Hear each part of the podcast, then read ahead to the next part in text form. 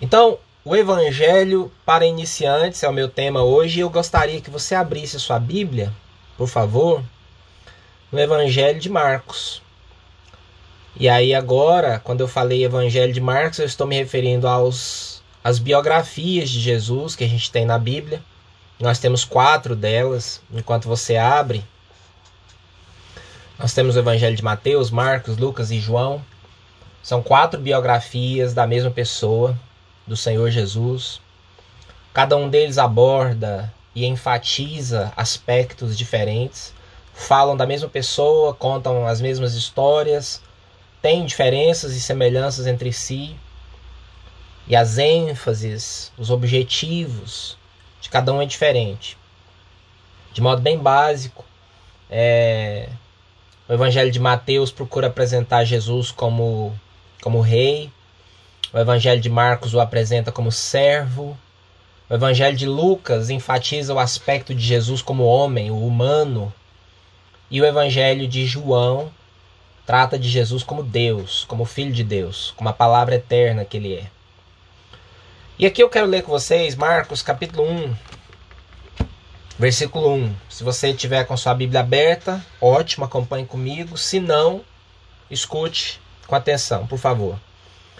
Marcos capítulo 1, versículo 1 diz assim: Princípio do Evangelho de Jesus Cristo, o Filho de Deus. Conforme está escrito no profeta Isaías: Enviarei à tua frente o meu mensageiro, ele preparará o teu caminho. Voz do que clama no deserto, preparem o caminho para o Senhor, façam veredas retas para ele. Assim surgiu João, batizando no deserto e pregando um batismo de arrependimento para o perdão dos pecados. A ele vinha toda a região da Judéia e todo o povo de Jerusalém, confessando os seus pecados, eram batizados por ele no Rio Jordão. João vestia roupas feitas de pelos de camelo, usava um cinto de couro e comia gafanhotos e mel silvestre. E esta era a sua mensagem: Depois de mim vem alguém mais poderoso do que eu, tanto que não sou digno nem de curvar-me e desamarrar as correias das suas sandálias. Eu os batizo com água, mas ele os batizará com o Espírito Santo. Naquela ocasião, Jesus veio de Nazaré da Galiléia e foi batizado por João no Jordão. Assim que saiu da água, Jesus viu o céu se abrindo e o Espírito descendo como pomba sobre ele. Então veio dos céus uma voz: Tu és o meu filho amado, em ti me agrado. Logo após, o Espírito o impeliu para o deserto. Ali esteve quarenta dias sendo tentado por Satanás. Estava com os animais selvagens e os anjos o serviam. Depois que João foi preso, Jesus foi para Galiléia proclamando as boas novas de Deus. O tempo é chegado, dizia ele. O reino de Deus está próximo. Arrependam-se e creiam nas boas novas. Então, dentro dessas questões básicas do Evangelho, falando então do Evangelho para iniciantes, uh, hoje eu gostaria de falar com você sobre isso que foi a pregação de João Batista e isso que foi também a pregação de Jesus. E se você continua lendo a Bíblia, a igreja, depois que Jesus morre, ressuscita e, e sobe aos céus, os primeiros discípulos, os apóstolos, a igreja no começo, também pregava basicamente, ou começava a sua pregação sobre esse tema. E esse tema é o tema do arrependimento. Então, arrependimento é a coisa mais básica daquilo que é básico, do evangelho. Evangelho, a gente sabe, espero que eu creio que você sabe, evangelho significa boas notícias, boas novas. O evangelho é a boa notícia de Deus para o homem, para o ser humano. E quando Jesus começa a sua pregação, ele começa pregando aqui, olha: O tempo é chegado, o reino de Deus está próximo. Arrependam-se e creiam nas boas novas. Então, o evangelho pode ser resumido nisso: em você se arrepender e crer nas boas notícias. Se isso é o resumo do evangelho, a gente precisa entender o que é arrependimento. Porque veja que a ordem é essa: arrependa-se e creia nas boas notícias. Se você for ah, para o Evangelho de Lucas, e eu vou citar aqui para você, se você quiser acompanhar comigo, Evangelho de Lucas, aí nós já vamos ver no finalzinho, Jesus já ressuscitado, olha o que ele diz para os discípulos. No capítulo 24, no versículo uh, 45.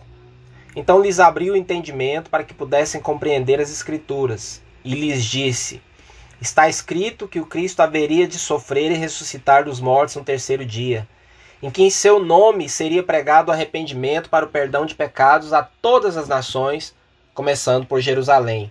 Vocês são testemunhas dessas coisas. Então Jesus, já no final, anos depois do começo do seu ministério, ele morreu, ressuscitou, ele chama os discípulos e diz: Olha, está escrito que eu deveria morrer, que o Cristo deveria morrer e ressuscitar, isso já aconteceu, e que em seu nome seja pregado arrependimento para perdão de pecados a todas as nações, começando em Jerusalém, e é com vocês, vocês são as testemunhas. Então, Jesus também aqui comissiona os seus discípulos, os apóstolos, a pregarem o arrependimento para perdão de pecados. E aí ele diz que isso começaria em Jerusalém. Quando você lê o livro de Atos, que é a continuação do Evangelho de Lucas, é, em Atos capítulo 2, Pedro prega o seu primeiro sermão, sua primeira palavra, é, após a descida do Espírito Santo. E olha, ele faz um, uma exposição aqui da palavra e quando ele termina, as pessoas perguntam para ele assim: E agora, irmãos, o que faremos? E Pedro respondeu no capítulo 2, versículo 38 de Atos: Arrependam-se e cada um de vocês seja batizado em nome de Jesus Cristo para perdão dos seus pecados e receberão o dom, o presente, a graça do Espírito Santo. Então olha só que interessante, Jesus começa o ministério dele falando sobre arrependimento, que era importante arrepender e crer. Depois no final, já ressuscitado, ele vira para os discípulos e diz: "Olha, eu tenho uma missão para vocês. Vocês são testemunhos de tudo que vocês viram, e vocês vão pregar o arrependimento a todas as nações, começando aqui na cidade de vocês. E nós vemos isso acontecendo no livro de Atos. A gente vê o apóstolo Pedro pregando a sua primeira palavra e ele conclui fazendo um apelo para que todos os seus ouvintes se arrependessem. E ele coloca isso como condição básica para que eles recebessem todos os presentes que Deus tinha para eles. Então, o arrependimento é uma coisa muito importante, porque é a base para a nossa fé é condição para a entrada no reino de Deus, segundo Jesus. É tudo isso que nós já falamos. Então, o que é arrependimento? Acredito que você também já ouviu. A gente, quando fala de arrependimento, tem que falar de, da palavrinha grega, que é traduzida por arrependimento. E essa palavra é metanoia. Metanoia é uma palavra que significa mudar de ideia, mudar a mente, Mudar de parecer. É isso que significa metanoia. Ah, esse prefixo, inclusive, você já viu em outras palavras, por exemplo, metamorfose, que vem de meta e morfo, tem a ver com mudança de forma. É o que acontece com a lagarta que vira borboleta, por exemplo. Mas metanoia é uma mudança de mente. É passar a pensar de um jeito diferente. Mais que isso é expandir a mente. Metanoia é uma mudança de mente que implica numa expansão da, da sua mente. Ou seja, não é uma mudança qualquer, é uma mudança para melhor, para maior. É algo que, que aumenta, que expande no seu, na sua forma de pensar e que não tem como voltar atrás. A Bíblia amplificada que até onde eu sei ainda não existe em português, ela traz esse verso de Jesus dizendo: é, arrependam-se e creiam nas boas novas da seguinte forma: tenham, quando ele fala de arrependimento, ela diz assim: tenham uma mudança de mente que gera pesar pelos pecados do passado e uma mudança de conduta para melhor. E em seguida, o crer é definido como três coisas. O que é crer no Evangelho? Confiar, depender e aderir ao Evangelho. Agora eu quero desacelerar e falar um pouquinho então do que é o arrependimento na prática. O arrependimento é, portanto, você ter uma mudança de mente que leva você a ter pesar pelos erros do passado, pelos pecados do passado e uma mudança de conduta para melhor. As duas coisas são importantes e são codependentes. Não existe mudança de conduta se não houver um pesar pela conduta anterior. Se você está convencido de que o seu estilo de vida que te trouxe até aqui é é bom, tá perfeito, tá tudo certo com ele, você não vai querer mudar. As pessoas de fato só mudam, só anseiam por uma mudança, só clamam para serem mudadas quando elas percebem que quando elas sentem pesar pelo, pelo estilo de vida que as trouxe até onde elas estão. Quando se percebe que a vida que se estava vivendo era uma vida de, de erro. Quando a gente fala de pecado, essa palavra, ela infelizmente, ela. E eu digo infelizmente porque ela acaba sendo esvaziada do seu significado e aí as pessoas perdem a, a ideia toda essa palavra se torna impopular. As pessoas, quando, quando a gente fala de pecado, muita gente já fala assim: ah, não, já vem com, com acusação e tal, e não tem nada a ver com isso. Ah, quando se fala de pecado, muita gente pensa em, em, um Deus que, que quer cortar o seu barato, né? Que quer te proibir de fazer coisas. A ideia básica de pecado na cabeça de muita gente é coisas proibidas. Não pode isso, não pode aquilo. Mas na verdade, pecado também é uma palavra interessante ser definida. E uma das definições de pecado é você, também acredito que você já deve ter ouvido isso, é você errar o alvo, o alvo que foi proposto por Deus para sua vida. É você não acertar a vida que Deus gostaria que você vivesse e viver algo aquém daquilo ali. Viver menos do que Deus gostaria que você vivesse. Então a ideia está toda invertida na cabeça de muitas pessoas Arrepender dos pecados é concordar com um monte de proibições, viver uma vidinha pequenininha, restrita, cheia de proibições, viver menos do que eu poderia viver. Na verdade, é o contrário. Arrepender dos pecados é entender que o pecado é errar o alvo, é errar, para começo de conversa, viver menos do que eu poderia e me abrir para viver tudo que Deus tem para mim. Jesus chamou isso de vida abundante. Vida que transborda, muita vida. Voltando ao arrependimento, então, é isso, é um pesar pelos, pelos meus erros do pecado, do passado. É aquele pensamento assim: onde é que eu estava com a cabeça? Que, que, que vida que era aquela que eu estava vivendo? E mais do que isso, uma mudança de conduta para melhor. Arrependimento também é uma expansão da sua mente, é você entender coisas que você não entendia antes, é ver o que você não via antes. E agora eu quero te dar algumas ilustrações para te ajudar. Primeiro, só é possível arrepender quando a luz de Deus brilha na sua vida. A palavra do Senhor fala isso de várias maneiras. Quando Deus nos dá luz, quando Deus lança luz nas nossas trevas, quando o véu que tapava a nossa visão é tirado, quando a gente vê as coisas como Deus as vê. Essa é a chave. Só é possível arrepender quando alguém vê as coisas do jeito que Deus vê. E a ilustração que eu quero te oferecer é a seguinte: imagina que você está dormindo num, no seu quarto, uma certa noite, está tá escuro naturalmente, você não está enxergando nada e você acha que está tudo normal ali é, você não percebe que tem algumas coisas erradas no seu quarto. Mas aí você escuta lá alguns ruídos, você percebe, você começa a desconfiar que tem algo errado, então você ou alguém acende a luz para você. E aí você percebe, porque acenderam a luz, você percebe algo que até então você não estava vendo. Você percebe que seu quarto está cheio de baratas. Baratas cima da sua cama, baratas passando na sua cabeça, imagina aí. Eu tô vendo as expressões de horror de algumas pessoas. Até então, enquanto não havia luz no escuro, você achava que estava tudo certo. Você estava feliz lá no seu quarto. Para você era o melhor lugar do mundo.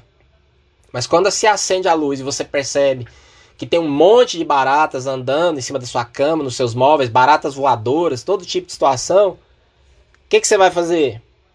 Você. Deu até coceira em algumas pessoas que eu tô vendo aqui. O que, que você vai fazer?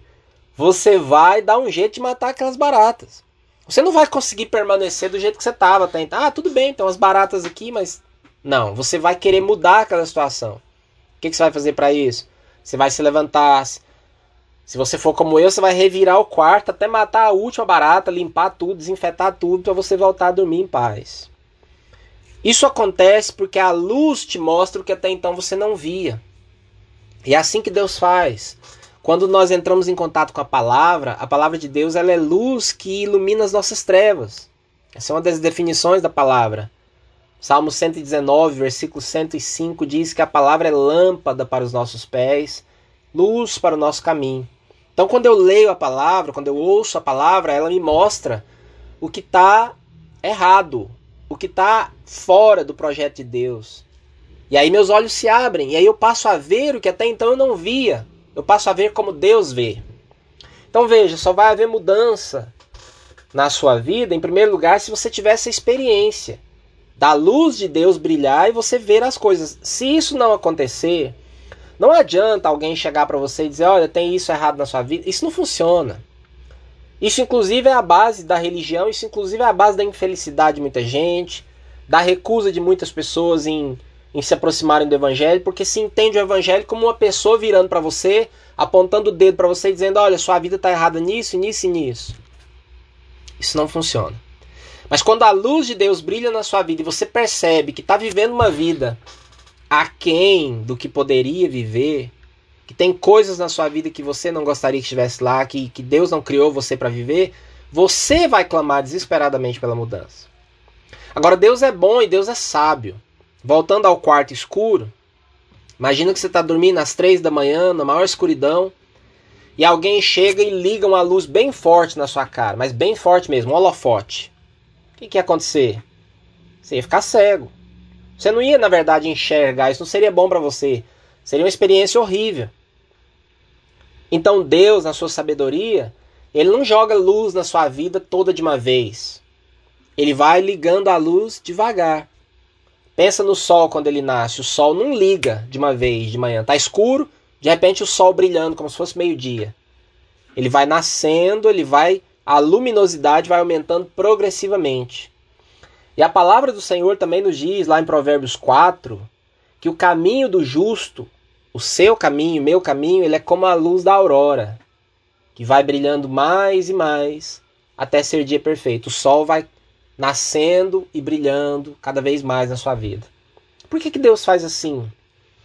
Porque se Deus te mostra de uma vez o que na nossa vida, o que na sua vida está fora do propósito original, e se te mostra de uma vez o que, que você desviou, o que está torto, o que está errado, quebrado, se ele te mostra todas as baratas de uma vez, você surta, você fica cego, você não suporta tanta revelação, tanta luz. Então Deus vai te mostrando devagarzinho.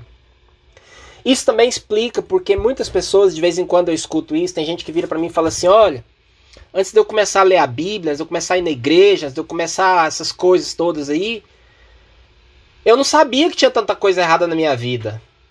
Agora que eu tô orando, lendo a Bíblia, indo na igreja, parece que tá tudo errado na minha vida. E às vezes a pessoa tem a sensação de que estar na igreja, estar lendo a Bíblia, estar orando, fez as coisas ficarem erradas na vida dela. E aí você tem que explicar dizer: não, meu querido, minha querida. Na verdade, é porque antes você não percebia. Você não se incomodava. Por exemplo, você contava uma mentira, isso para você era normal. E você ainda se batia no seu próprio, nas suas próprias costas e dizia: "Ah, todo mundo faz isso". Isso é normal. É normal contar uma mentirinha, é normal pensar nisso, falar aquilo, fazer aquilo outro, não fazer aquilo. Normal, normal. Mas aí você começa a ler a Bíblia, você começa a entrar em contato com o Evangelho, e aí a luz vai brilhando na sua vida e vai te mostrando que aquilo não é normal aos olhos de Deus. Deus não vê daquela forma. Aí sua cabeça começa a mudar. Você começa a ver coisas que você não via antes. E aí você está preparado para crer no Evangelho, que é definido como eu já te disse, como confiar, confiar na palavra desse Deus, depender dela e aderir. Ou seja, fazer daquilo a norma da sua vida. Então, o que passa a ser normal para mim é o que antes não era. E o que antes era normal deixa de ser. Se torna às vezes uma aberração. Esses dias eu fiz uma compra no supermercado. Esse exemplo já aconteceu comigo algumas vezes. Eu fiz uma compra num supermercado e quando eu cheguei. Aliás, antes de chegar em casa, no meio do caminho eu olhei no cupom e percebi que uma das coisas que eu tinha passado não foi cobrada. Era uma coisa pequenininha, menos de 10 reais, e eu comprei numa grande rede de supermercado e na hora uma vozinha me disse na minha cabeça assim: que bobeira, isso aí para eles não vai fazer a menor falta. E eu pensei: bom, de fato não, não vai fazer a menor falta, mas simplesmente não é certo eu levar para minha casa algo que eu não paguei. Só que eu não vou voltar lá agora. Realmente não compensava, não compensava nem o combustível e o tempo. Eu voltei três semanas depois, levei o cupom fiscal, virei para a moça do caixa, fiz minha outra compra e falei: olha, comprei isso aqui um tempo desses e vocês não cobraram isso aqui, então quero pagar. A moça me olhou como se eu fosse de outro planeta. Na cara dela tinha algo como assim: esse cara é um idiota, né? Alguma coisa assim. Um misto de disso, de, de e ao mesmo tempo de admiração. E aí ela me deu os parabéns. Toda vez que eu devolvo troco a mais ou pago, coisas assim, as pessoas me dão os parabéns. O que me faz ficar pensando. Quando você tem que dar os parabéns às pessoas por fazerem o que é certo, essa é uma prova de que a nossa sociedade tem como norma aquilo que é errado. E eu disse, obrigado, mas isso que eu estou fazendo é o que todo mundo deveria fazer. Se você compra algo e as pessoas não te cobram, você tem o dever de ir lá e pagar. Então você começa a ver as coisas como Deus veio, que antes era normal, deixa de ser. Esse é só um exemplo, é óbvio que se aplica a todas as áreas da sua vida. Arrependimento, portanto, é ver como Deus vê, é ver o que você não via antes, e é expandir a mente e mudar para melhor. Mais um último exemplo. Esse exemplo eu ouvi, se não me engano, do Ed René. Imagina que você mora numa região sem eletricidade. E você está acostumado com um estilo de vida de quem não tem eletricidade. Então, eu sei que é até difícil para mim para você imaginar isso, mas tenta imaginar. Você não tem geladeira, você não tem chuveiro elétrico, você não tem internet, você não tem televisão, nada do que a gente está acostumado, né? É até difícil imaginar uma vida sem eletricidade. Isso afeta, isso impacta todo o seu estilo de vida. Por exemplo, você não pode estocar comida. Muita coisa que hoje vocês têm estocado nas suas casas não poderia ser estocado sem eletricidade. Ou se fosse para estocar carne, por exemplo, você teria que salgar a carne, fazer uma série de, de outros procedimentos que você não tem que se preocupar. Você não teria sorvete Imagina uma vida sem sorvete. Uma vida sem pudim. uma vida sem sorvete, sem pudim e sem tantas outras coisas. Imagina uma vida sem chuveiro elétrico hoje. Eu já sei o que você está pensando. Você iria dormir sem tomar banho, né? É. Né, Edna? Mas aí, você está acostumado com aquilo, sem passar roupa. Ou então você passa roupa com ferro a brasa. Vocês já viram um ferro a brasa? Quem já viu um ferro a brasa, levanta a mão aí. Tem que fazer a brasa em primeiro lugar. Tem que botar a brasa ali, tem que soprar, queima, queima os cílios, aquela fumaça, aquele, aquele mau cheiro que vai para as roupas e o peso daquele negócio. Né? Aquilo ali é um. Aí um dia, um belo dia, passam a rede elétrica em frente à sua casa e é anunciado para você que você e todos os seus vizinhos ali agora podem, mediante um simples requerimento, colocar ali a, a energia elétrica na sua casa. Seus vizinhos começam a colocar e vão comprando geladeira, e vem a internet, vem o micro-ondas, e vem o liquidificador, vem o sorvete, vem o pudim, vem o suco, vem o chuveiro, vem a TV.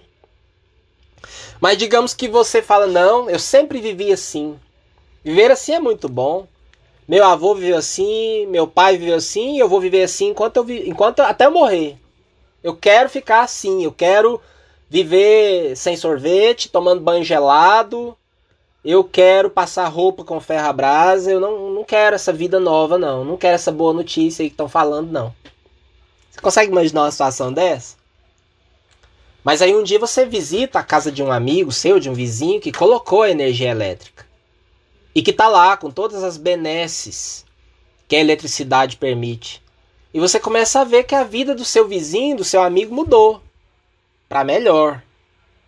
Você percebe que, embora ele tenha que pagar um certo preço por aquilo, mas a vida dele está infinitamente melhor, mais feliz, mais confortável do que antes. Então você fala, é, de repente esse negócio não é tão ruim não. Então você decide colocar eletricidade. Você coloca também, compra geladeira, micro-ondas, o computador, o chuveiro, a cafeteira.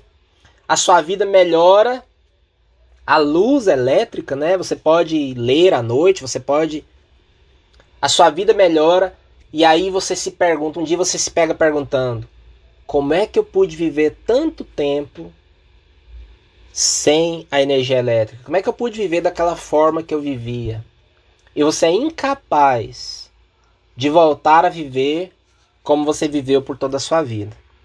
Então, o arrependimento é isso. O arrependimento é você ver as coisas como Deus vê e entender que Deus tem uma vida muito melhor para você.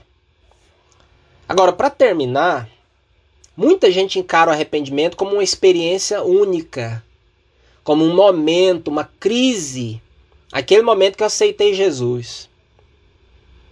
Sabe? Essa é a ideia de muita gente. Um dia eu aceitei Jesus, me arrependi e minha vida mudou. E a pessoa coloca essa experiência no passado, num ponto na linha do tempo dele tem um ponto lá, um dia que eu me arrependi e pronto. Mas a proposta bíblica para o arrependimento também não é essa, não é só isso. O arrependimento tem que ser uma constante na nossa vida, na vida do discípulo e da discípula de Cristo. E por constante eu quero dizer que sim, o arrependimento pode ser uma crise, uma coisa que acontece num ponto da sua história, um dia em que você percebe o tanto que a sua vida está pobre, limitada, em que você que tantas vezes criticou outras pessoas dizendo: "Ah, você é crente, você não pode isso, não pode aquilo", você descobre que quem não pode é você. Porque de repente aquela pessoa que eu critiquei por tanto tempo dizendo: "Ah, você não pode isso, não pode aquilo", ele pode, mas não faz porque é livre. Enquanto que eu que o criticava, na verdade, sou aquele que só consigo viver daquela forma, só consigo me alegrar, por exemplo, se tomar umas e outras. Só consigo levar minha vida com uma série de procedimentos que são contrários a, ao que Deus diz que é o melhor para nós. E aí existe a crise, o momento em que eu percebo que a minha vida está fora do padrão. Em que eu sou aquele microfone, falei isso com vocês um tempo atrás, que alguém está tentando usar como martelo. Eu estou fora do lugar. Alguém pega um microfone e vai bater prego na parede. O microfone não foi criado para isso. Antes do arrependimento, a gente vive a nossa vida fazendo coisas que nós não fomos criados para fazer.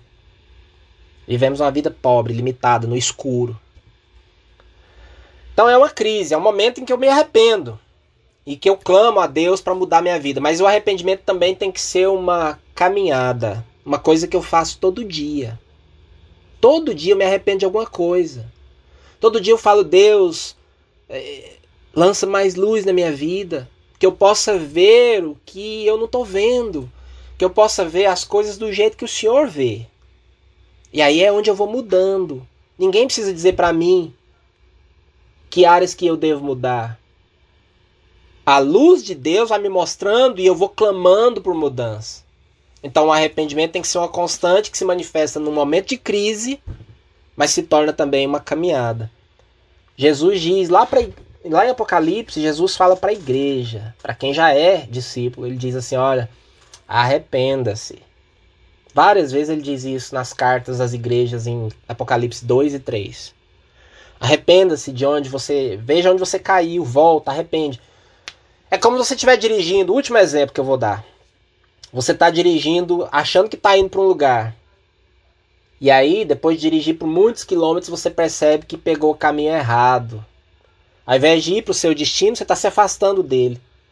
Se você for uma pessoa inteligente, o que, que você faz? Você para, dá a meia volta e volta para o caminho certo. Então, arrependimento é isso. Quando eu percebo que eu errei o caminho, eu paro e volto. É sempre uma expansão da minha mente para algo melhor.